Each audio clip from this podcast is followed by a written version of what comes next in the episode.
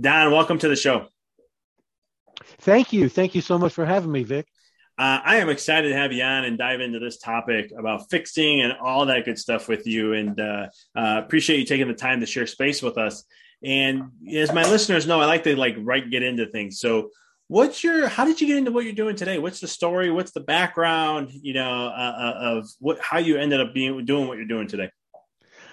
Well, I'm in a field that has come to be called psychospirituality, neuroscience, psychology, and spirituality. And by spirituality, I mean a practical spirituality, living from spiritual principles as simple as, choosing to be at peace, extending love, forgiving, those kinds of active ways of living a spiritual life. Well, all three of those important domains of human experience have finally met at the same point. They're on the same page, and they're finding that they dovetail exquisitely. And that field has come to be called psychospirituality. And I came into it the hard way. I came to this work years ago when I experienced what I've come to call a perfect storm of stress. I lost an executive level position I had at Stanford University Medical School that, I devoted a decade or more climbing the career ladder to reach. And 9 days after that, I was diagnosed with a brain tumor.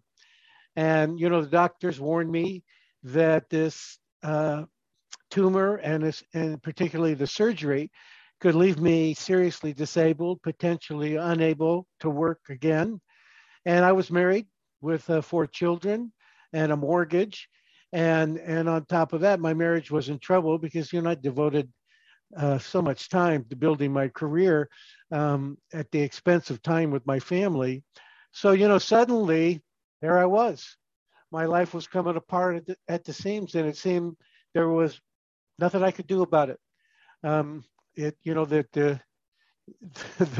The world had finally caught up to me, and it was about to crush me. That's the way it felt. And there was nothing I could do to change the impending catastrophe. And, I had to wait about 6 weeks for the surgery. And the first 2 weeks were just a catastrophe. I was emotionally a wreck.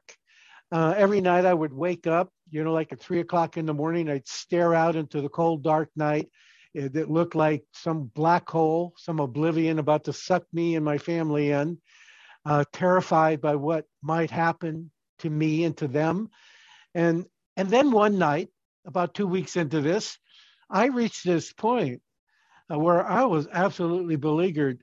And I seriously questioned which was worse. And this is another one of those 3 a.m, dark night of the souls moments. And it was I asked myself, what was worse, the dire problems that the doctor predicted that might happen in the future, or the abject fear that was happening in me every day, all day long for the last 2 weeks.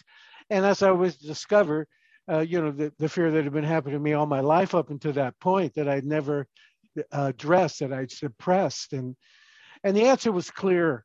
The fear was worse. I had to face it. And so, because the bone-chilling fear that I was experiencing, it was consuming me. It was depleting the strength I knew I needed to get through what I had to get through.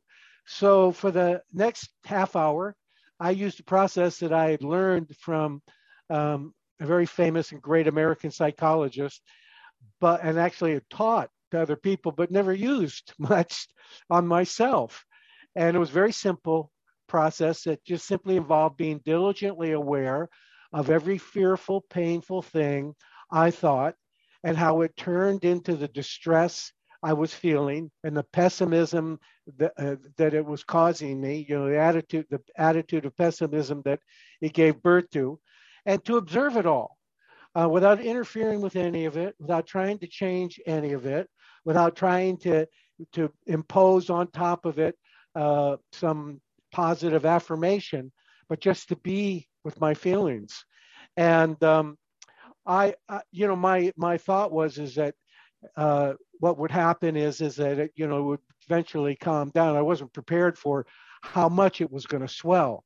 There was so much fear in me to fear. And it was like, my grandson's a surfer, and he often describes when you catch a big wave, there's no getting off of it. Because if you jump off of it, it's going to suck you down to the deep. He said, you got to ride it in and trust you're going to reach shore. And well, that's exactly the experience I was in. This huge amount of fear came in, overwhelmed me.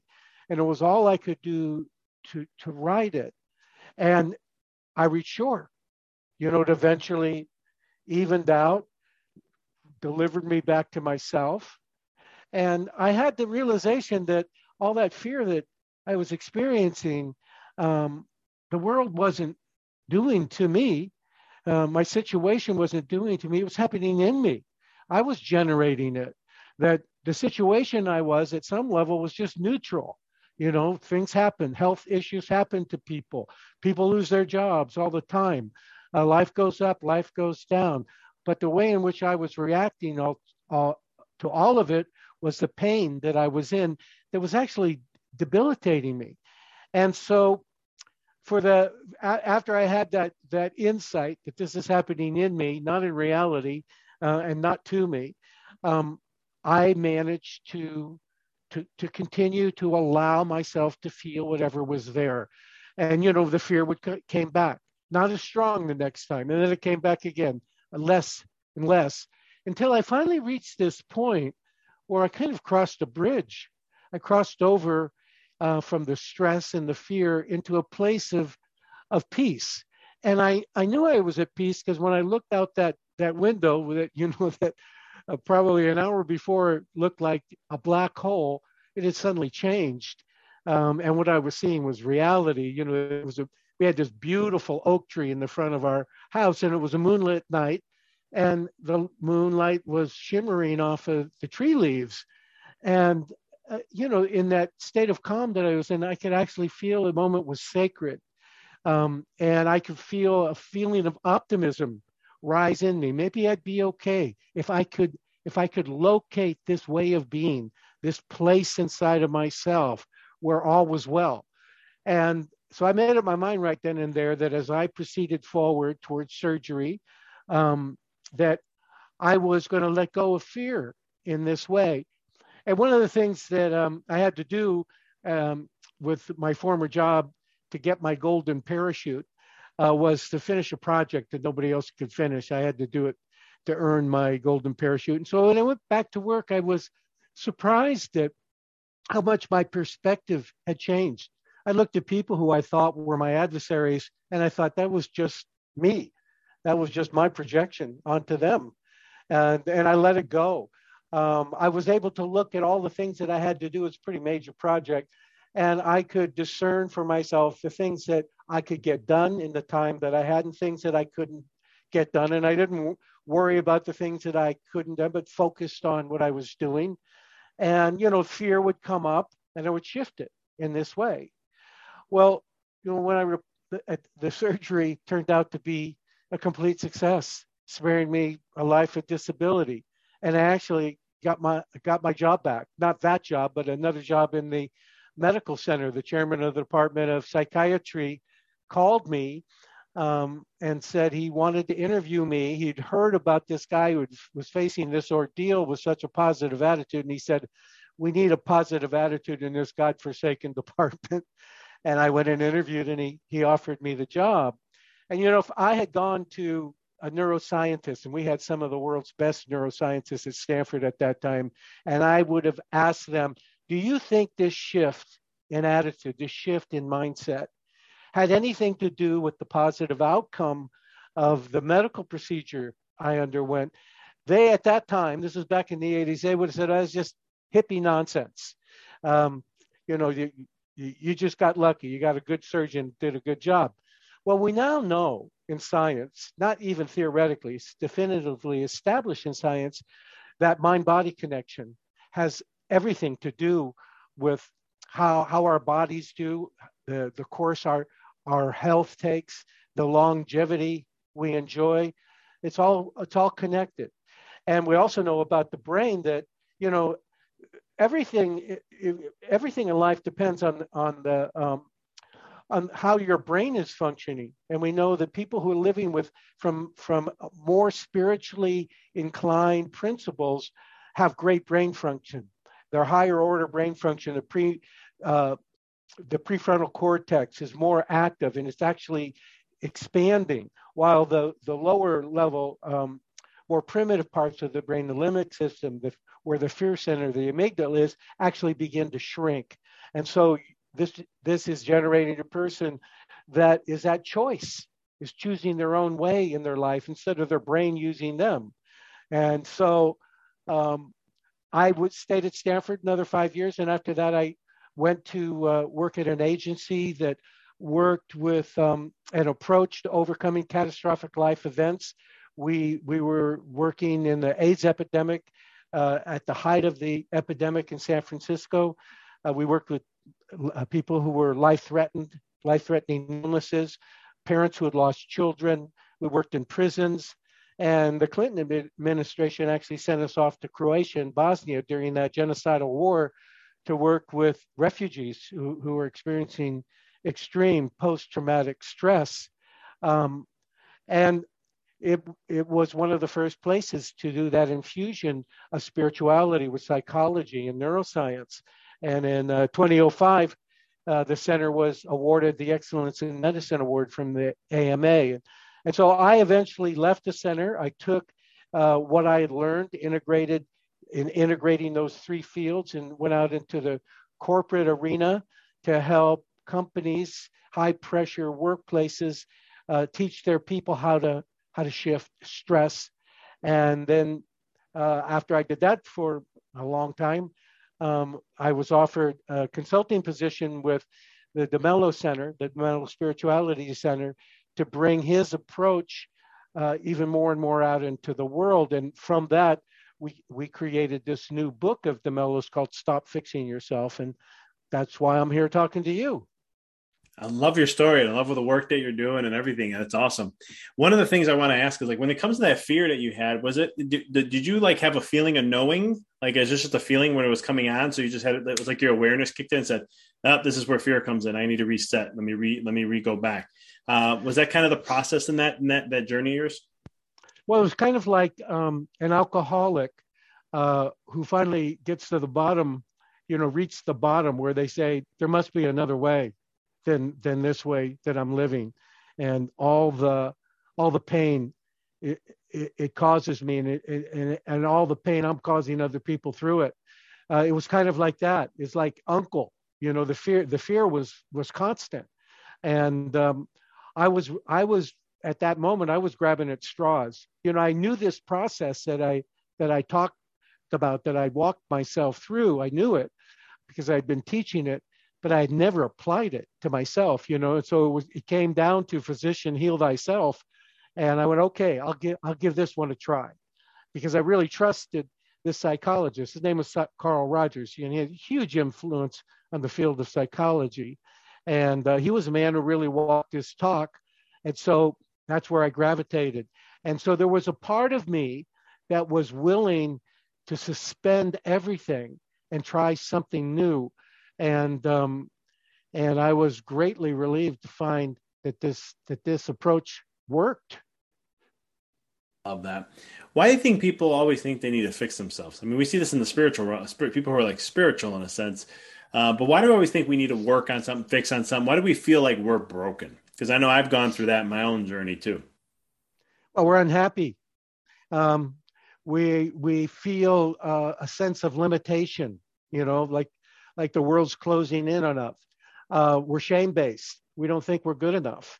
Those feelings, those ways of relating to ourselves are painful. And so we go out, we come to the conclusion, I need to change myself. We're unhappy. I've worked with a lot of people, in that so-called proverbial midlife crisis, although it seems to be happening to the younger generation sooner in life. If you look at the stats, only about 4% of the population define themselves as completely happy, 4%. And the irony is that we're born happy.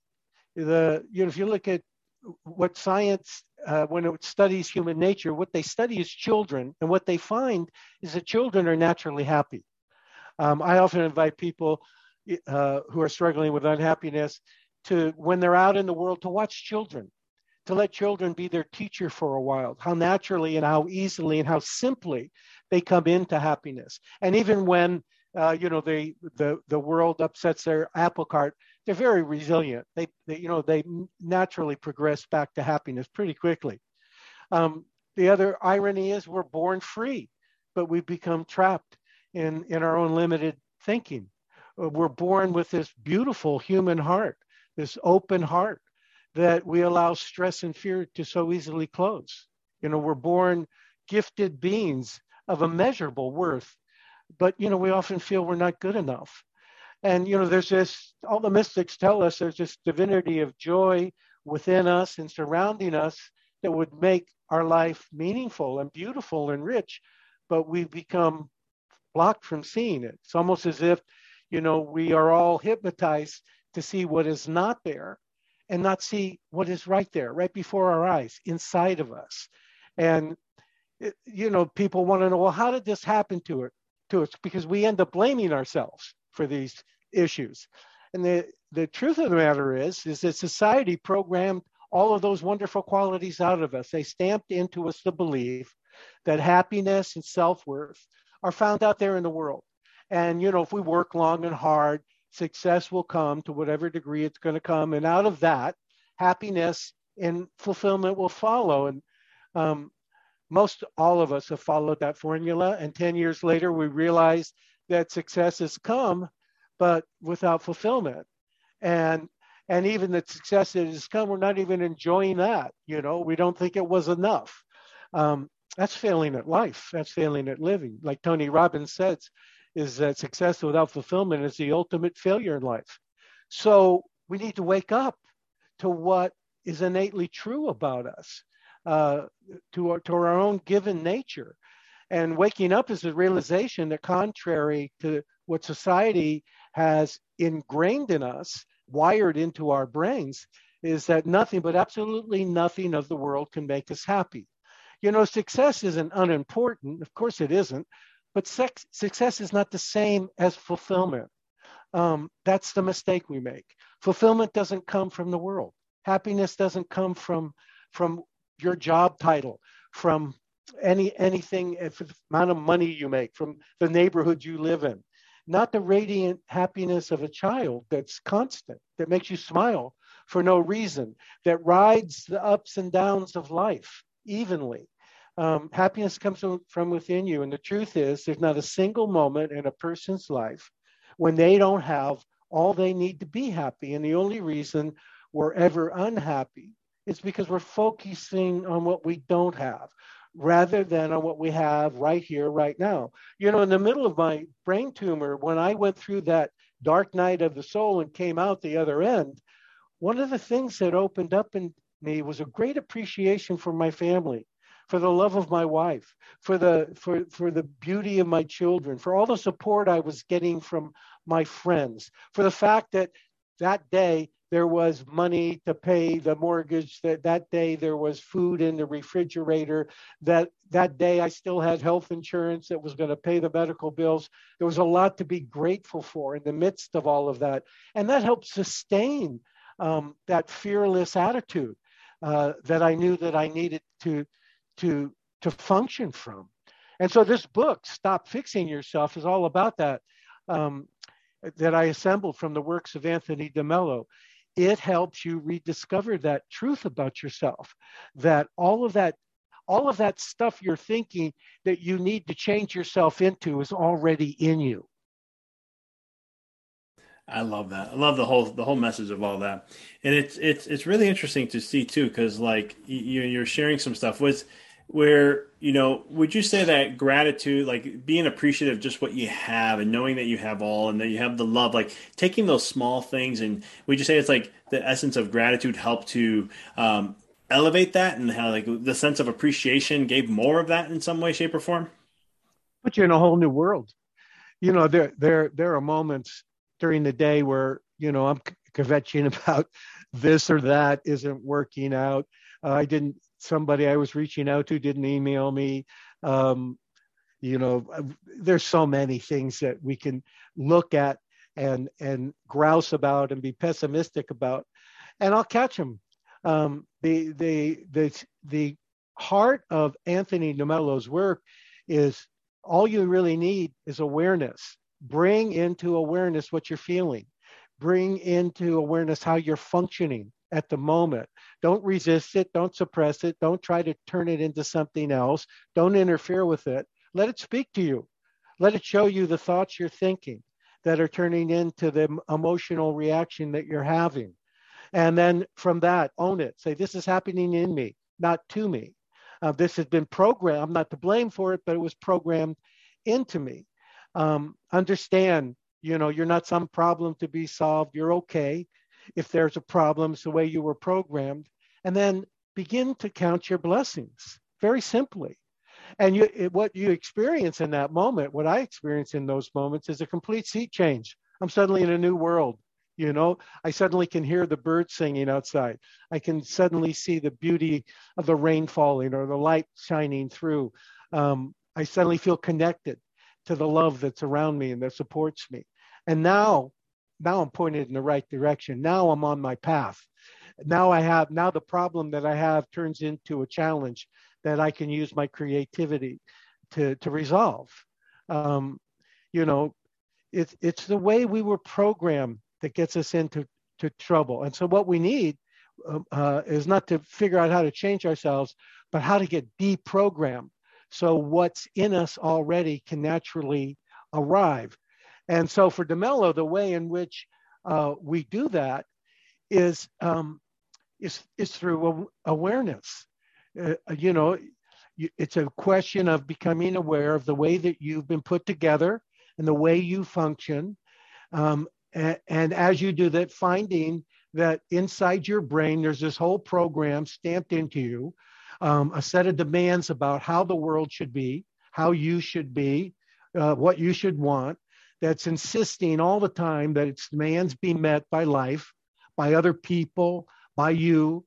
And, you know, when those demands aren't met, your brain causes you to be upset, distresses you. And in short, you know, we've been trained to upset ourselves. For instance, when other people don't live up to this way that we're wired, to these expectations that have been programmed into it, it torments us with frustration and anger, bitterness, or when things are don't feel like they're under our control, or our future feels uncertain in some way. You know, the way we're wired insists that we experience anxiety, we experience tension, we get, you know, we fill up with worry. Then we expend this enormous amount of energy coping with these negative feelings by expending even more energy trying to rearrange the world around us so that, you know, these demands that we're wired to meet get met.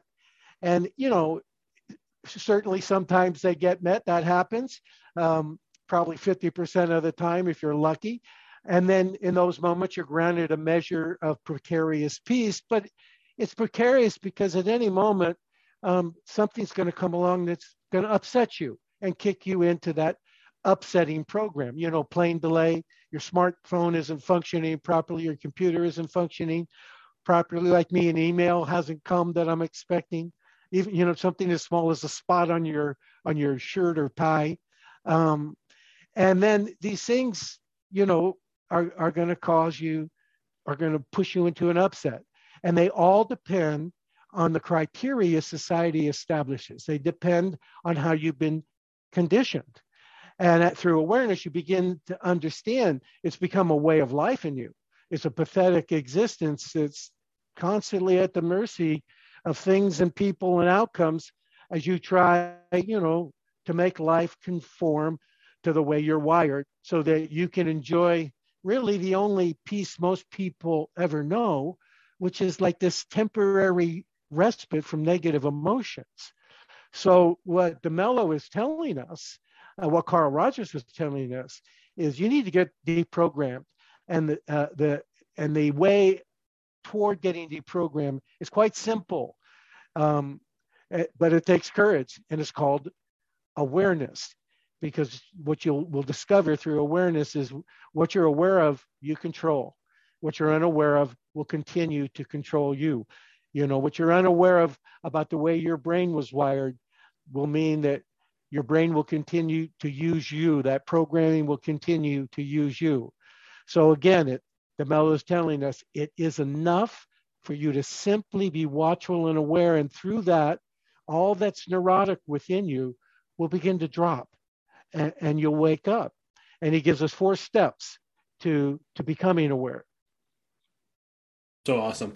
And when it comes to the awareness of it, are you becoming more aware of like a belief system or a belief or a thought process or the programming, the conditioning, or is it just aware of like just being, why do I feel this way? Or what's going, what, let me just be with this for a moment. And then is that kind of the process a little bit with it? What you're becoming aware of is how you're feeling, that you tend to suppress and repress. What you become aware of is this tendency in you to function from a place of upset.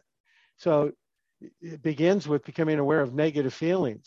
You know, you've got hurt feelings. You're feeling nervous and tense and stressed. Maybe you're feeling gloomy and moody.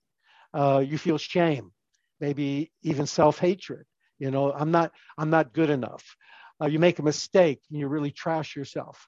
You might feel that life is pointless. You know, at the end of your weary day of running all the upsets that you've been programmed to run, you look at your life and you have this discouraged feeling of it's all pointless. You know, it makes no sense. So the first step, get in touch with those feelings. That's the first thing. Observe the thoughts you're thinking that produce the upset that you're having, leading to that narrowing of perspective that turns into that attitude that disempowers you. And then allow yourself to step back from it as if you're watching someone else suffering like this. I often advise people, step back from it and watch your own suffering as if it was your best friend, because you don't tend to judge your best friend. You tend to have empathy, compassion for your best friend. And compassion is an important thing to have for yourself. So step back from it as if you're watching someone else suffering, but at the same time, allowing yourself to feel that upset. And then the second step, once it takes courage to do that. Oftentimes people say, if I was really to give in to the amount of fear I have in me, it will destroy me. And I say, well, you know, I guarantee you it won't destroy you, but you got to find that out for yourself. So it's going to take some courage. Just like that, my grandson riding a big wave. It takes some courage to jump up on that board and see where it takes you. Then the second step de Mello prescribes is to acknowledge that this negative feeling, it's in me. It's not in reality. It's coming from this programming that I'm having. And that you would think that was so self-evident, but for most people, they don't get it. I certainly wasn't getting it. So it's not all, you know, it's not happening to you either. At the end of it, you end up finding it was happening for you to help wake you up, to come home to yourself, inviting a return to love. You know, when I look back on my brain tumor, I look back on losing my job of that calamity that I was thrust into, that I thought initially was a curse. I see it was a blessing. I was too stubborn to wake up otherwise. And fortunately, I embraced it instead of fighting it. And then the third step is don't identify with those negative feelings and don't judge them. That's why that looking at what you're going through as if you were looking at your best friend produces the compassion that's an important part of the process. But if you are judging yourself, just make that grist for the mill, another negative feeling to look at, to embrace, to allow. Your upsets have nothing to do with your true self, with this nature I've been talking about. So de Mello, you know, he prescribes, don't say I'm depressed. If you want to say, you know, my experience at the moment is depression, or depression is there, that's fine. Your brain takes everything literally. So if you say, I am depressed, oh my God, he's depressed. Let's move to the lower brain, put us in threat mode, and kick us into fight, flight, or freeze. So, you know, the same with fear. Not that I'm afraid, it's fear's there. Fear's there right now, stress is there right now. That's fine, but you can say that. But not that I'm afraid. You're defining yourself in terms of a feeling, and that's your illusion, that's your mistake. In no way does any feeling affect your essential self. It's like your essential self is the blue sky. De Mello gives this great image of, he says, you know, if you throw black paint up into the air, as it comes down and passes in front of your eyes, for a moment it'll seem like everything's black, but eventually it splashes on the ground, and you look to the air. Air hasn't been contaminated by it at all. You know, the blue sky is still there. So, you know, you just tell yourself there's a depression there right now. There's worry there right now, but let it be, leave it alone. It will pass. Everything passes, which is the fourth step, is that it will pass like it did for me. You know, I went through that, riding that surfboard, that big wave that landed at shore. That was those emotions passing. And now at that moment, I'm in a space, open space, in which I can now choose the experience I want to have. And so what I invite people to do in that open space where they arrive through this process is to relax into it, to let go to it, to silence your mind as much as possible. And what you will notice is that a feeling of contentment, a feeling of peace will begin to arise all by itself. You'll feel a kind of sensation or fluttering in your heart. That's your closed heart opening again. That's love coming on, a natural state of love. And if you hang in this space long enough, what will begin to emerge is a feeling of joy. And out of all of that will come the self-confidence. Now you're having not confidence in the way you've been programmed, not confidence in, you know, what you've got to do out there in the world, but confidence in the resources that you've now discovered that are already there. You're already happy and you didn't know it. You're already at peace and didn't know it. You're already highly creative and able to meet any challenge where nothing's impossible to you, but you didn't know it. And now through this process of awareness, you see it. You've experienced it. And once that door opens, it doesn't close again. It's not that life doesn't go on as usual, but now you have a new way of meeting it. And the more you practice it, usually happens within 2 weeks, you begin to understand that this process of awareness has changed you. It's, you know, awareness released something in you that changed you all by itself. And that's grace. And that's all of what de Mello's pointing to. I love what you shared here. I love every aspect of it. I mean, I remember a spiritual teacher when I was doing my energy medicine work, Reiki master training, and all this other stuff that I did. And they were like, you know, I am the most, you know, two words are the most powerful words to use. And we were talking about emotions, and they're like, don't ever say that I am fearful, I'm depressed, I'm this, because that's not really you. You are pure source energy. Your pure source is like all these things. And it was shifting the mindset of saying an experience. I'm experiencing this now. And it takes the power, the charge you have on that. At least that's been my experience through my life where I still have to catch myself 15 years later, still have to catch myself like, oh man, I said I am this. Oh, let me change that. But it's really great to do that because you're really sharing the art of transformation, right? We can go learn something new. We can practice something. We can do all this stuff. But when you really transform, you're walking in life in a whole new realm that you don't go back. It's the caterpillar to the butterfly. The butterfly cannot go back to the caterpillar. It's not going to happen. And I think when you really get that awareness and what you just shared in those 4 steps, that's what we're looking at. That's pure transformation. That's it. That's very well said.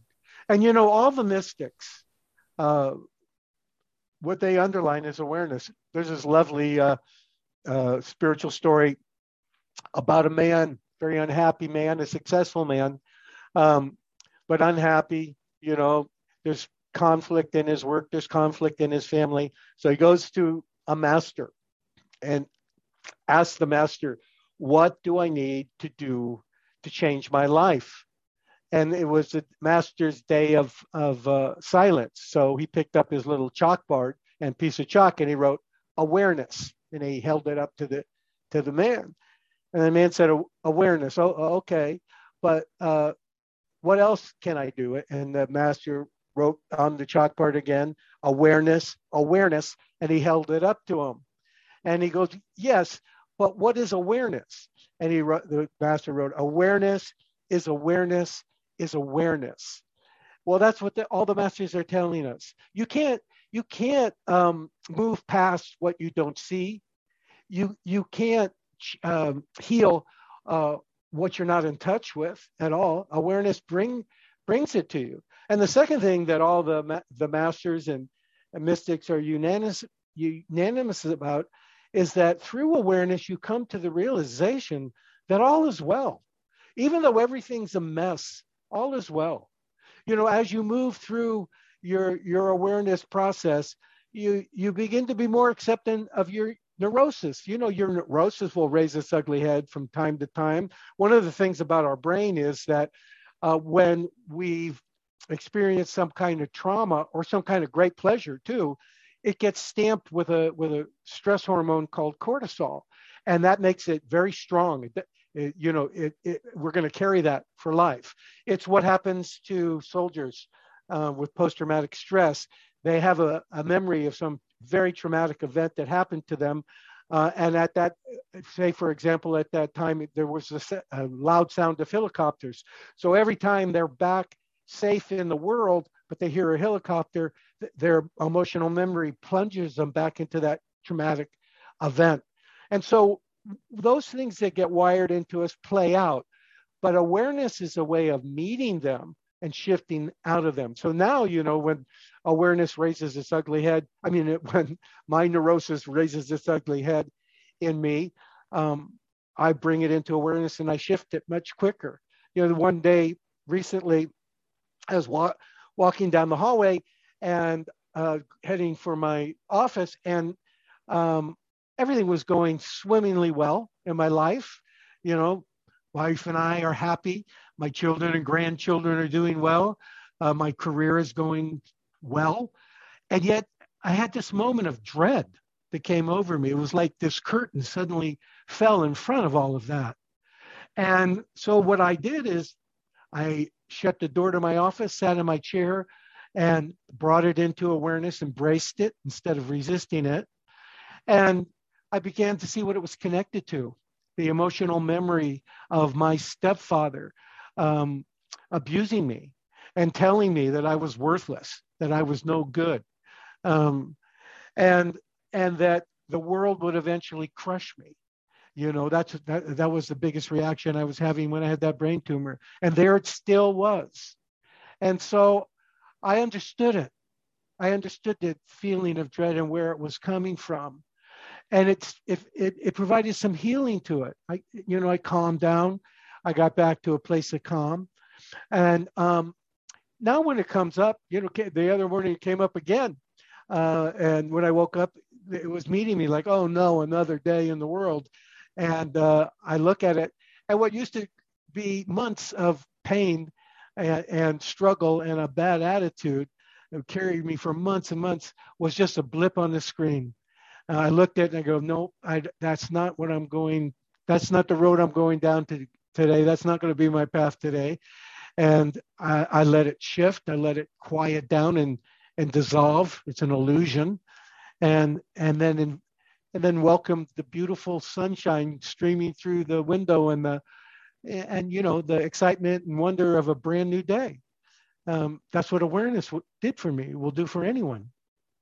I love that end part you share, because it's all about like there's this, here comes the reaction, right? And you can put your energy there and focus there, which is only going to magnify that. Or like you did, create awareness, hey, I'm just going to let this pass. And then you shifted your focus and put your energy somewhere else and had a whole different experience from there, rather than having the low vibration experience that you're going to have on the other side. Yes, exactly. Awareness gets you the choice. And, you know, one thing that de Mello is not saying is to renounce the material world. I often get that from people, you know. Are you telling me that I should just, you know, sell all of my belongings and go to a cave? And de Mello is not saying that. He's saying one uses the material world, one enjoys the material world, But one does not make one's happiness and peace depend on the material world. You know, it's like that Frank Sinatra song. One thing, the way that song defines the material world is you're riding high in April, you're shot down in May. That's the way it is. But the irony is that when you are detached from the material world through your awareness, as you pursue your goals, as you pursue success, you actually enjoy the process more than, you know, when you believe that your self-worth and your inner peace and your happiness depend on the outcome. You know, it's like if you succeed, great. If you fail, well, you know, what's the learning in this failure? But in either case, your happiness and self-worth are not at stake. I love that. Dan, I could talk to you all day on this stuff. This is a topic I'm very passionate about and love so much of. How can people connect, follow, get the book, and everything that's aligned with that? They can go to our website. We have a wonderful website that's very interactive, and that's demellocenter.com. And DeMello is spelled DEMELLO, demellocenter.com. You can go to Amazon and pick up some of Anthony de Mello's books. This book that I've been addressing today, Stop Fixing Yourself, is there. Also, de Mello's masterpiece called Awareness is there too. I highly recommend both of those books. The Way to Love, another wonderful masterpiece of his. It's all there, all available to you. And there's lots of videos and audio files you can listen to, all free of charge, to come in close to this way of liberating yourself, this way of getting free of the way you've been programmed. I love that. And for all the listeners, I'll have all the links in the show notes for you guys. Don, this was great. Great conversation. I think this is stuff that is needed more into the world, especially nowadays, because it's just one of those things where we're so outside ourselves, so seeking outside, and the way the world cultured us and conditioned us in so many different ways, that now this is an opportunity to go take the journey back in and understand that we are beautiful in essence of who we are. And all we need is really, as I always say, if you can get awareness, that's 50% of the problem solved right there. And everything else will just take care of itself, as you just got to do a little bit of work with it. But it quickly moves to 100%. You're right. It starts out like half the problem is that you're suppressing what you're feeling. But as you bring those feelings into awareness and move through the process, you're in 100% of the solution. Amen to that. And it's just so needed in this world. So thank you for all the work that you're doing. Thank you for taking time to share with our listeners and our tribe and community. And I just appreciate you having you on.